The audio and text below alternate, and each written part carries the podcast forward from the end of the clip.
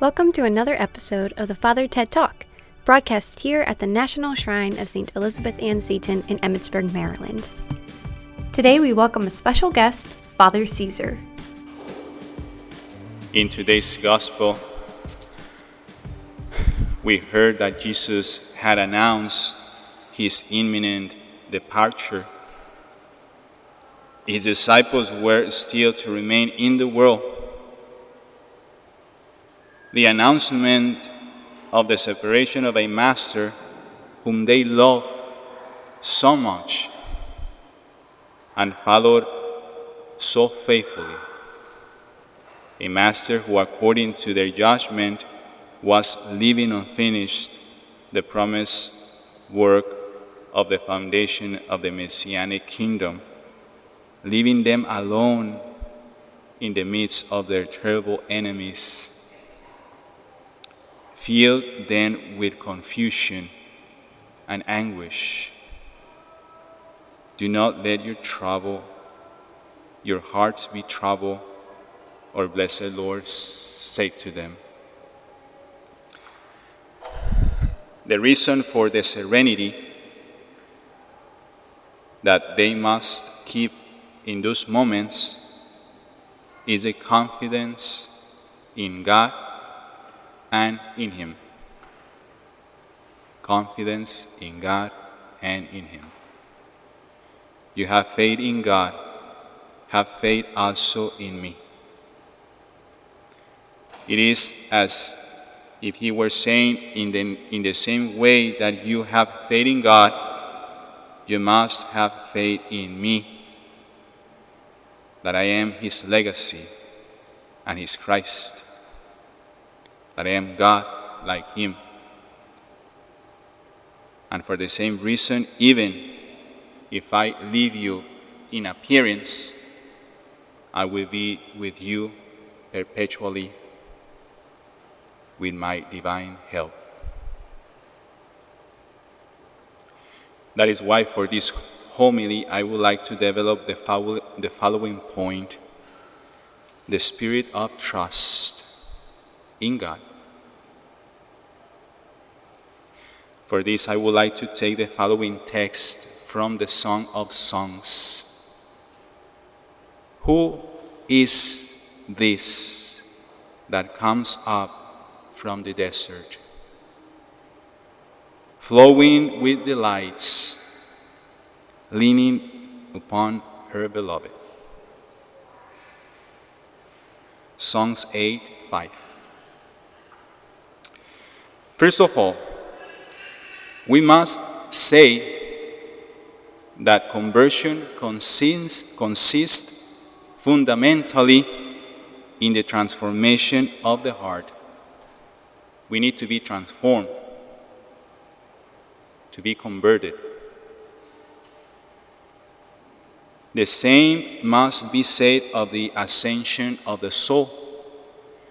Why? Because when we are being transformed to God, we are ascending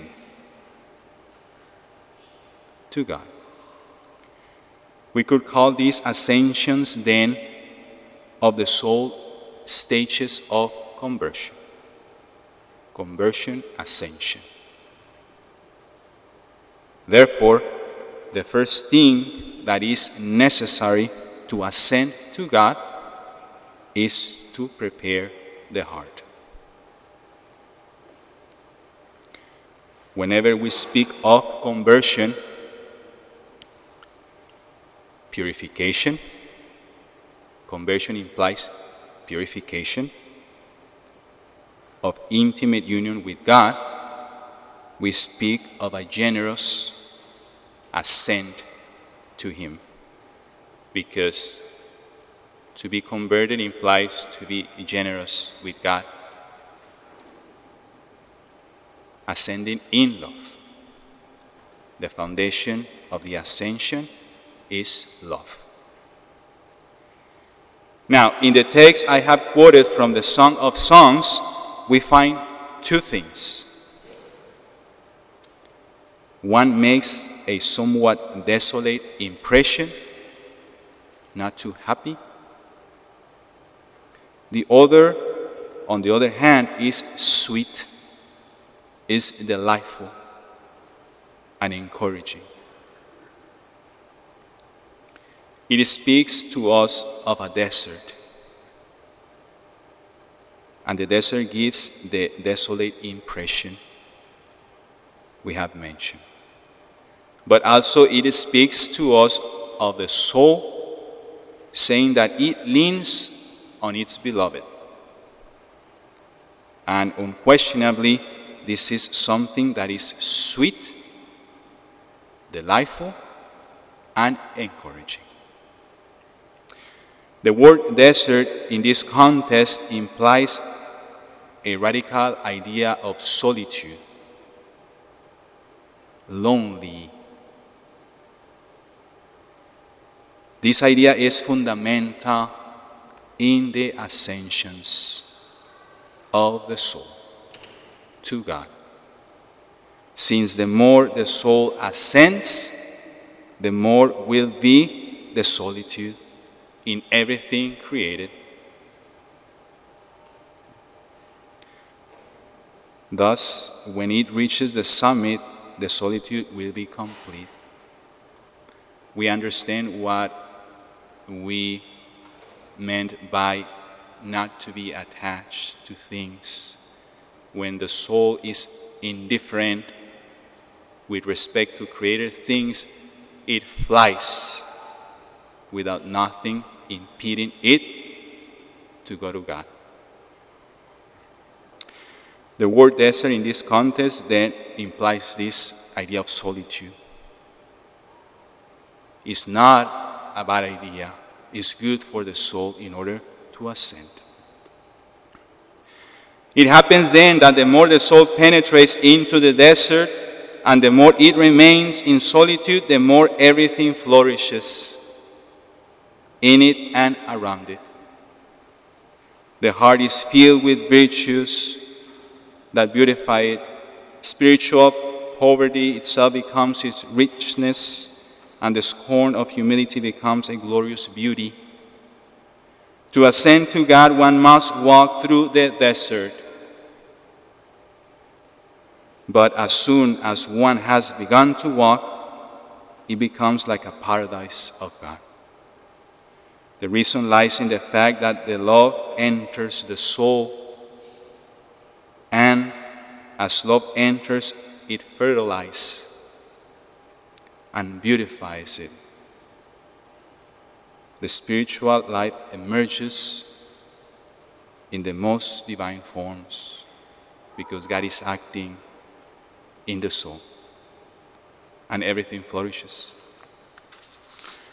These paths are apparently very austere, and they are austere, are those that lead directly to eternal life, the so called narrow way, directly to eternal life. And even in this life, they are the best preparation for the Lord to communicate with the soul and fill it with untold delights.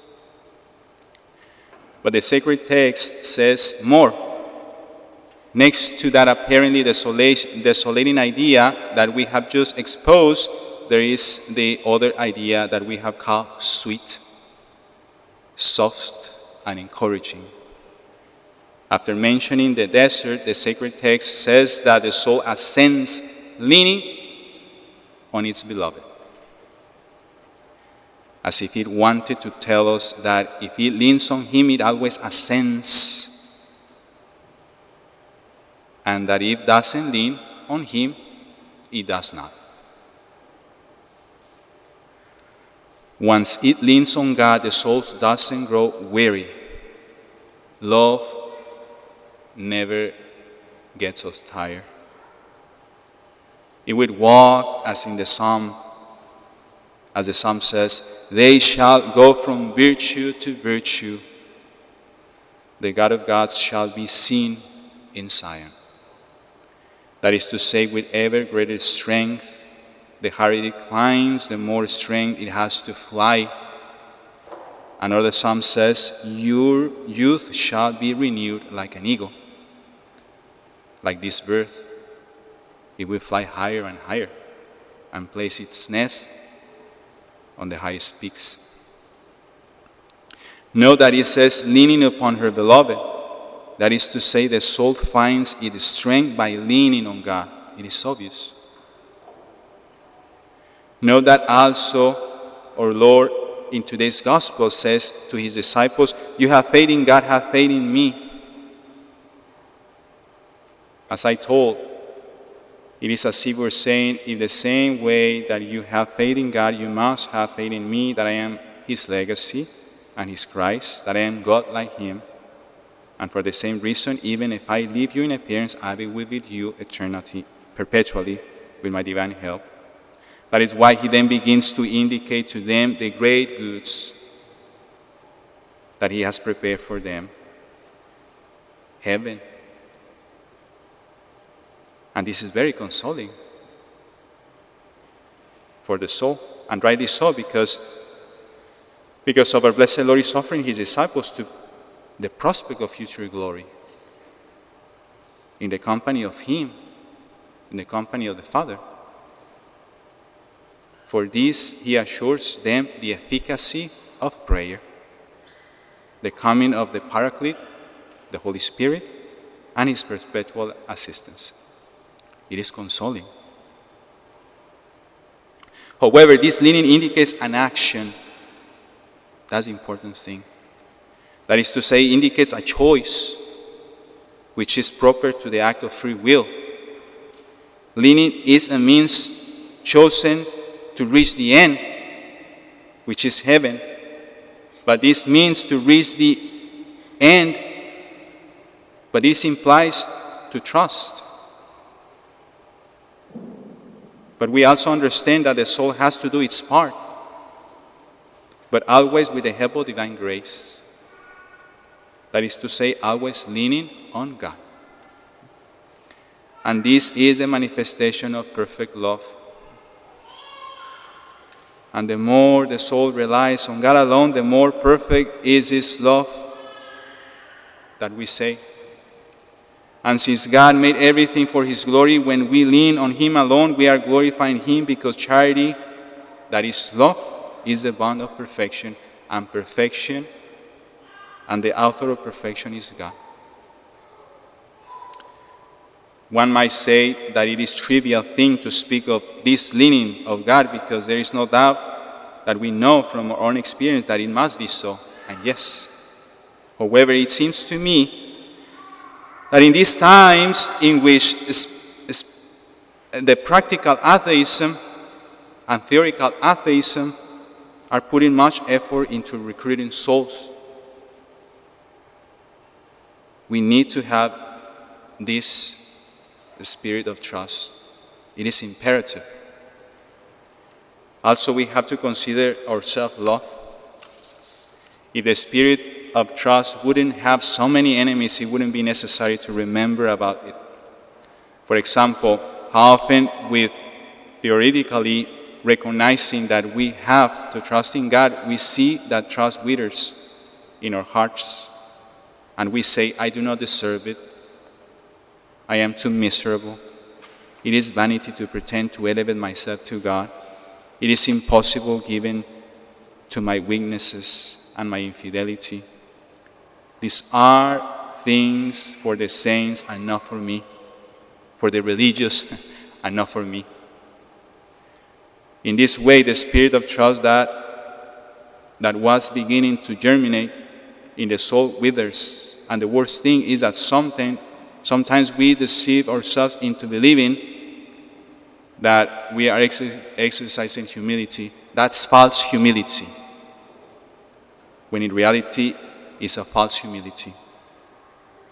And we destroy the spirit of trust. I would like to finish quoting a part of Psalm 119 in praise of the divine law, which expresses the desert flowing with delights when leaning upon God says as follows Remember the word you pledged your servant, on which you had built my hope, that has been my comfort in my suffering, that your promise gives life. Let us foster in ourselves the spirit of trust. It is important for growing, ascending. So let us lean on our blessed Lord until we are able to say in all truth and with a triumphant accent those words of St. Paul I call, do all things in him who strengthens me. And we ask this grace through the intercession of our Blessed Mother.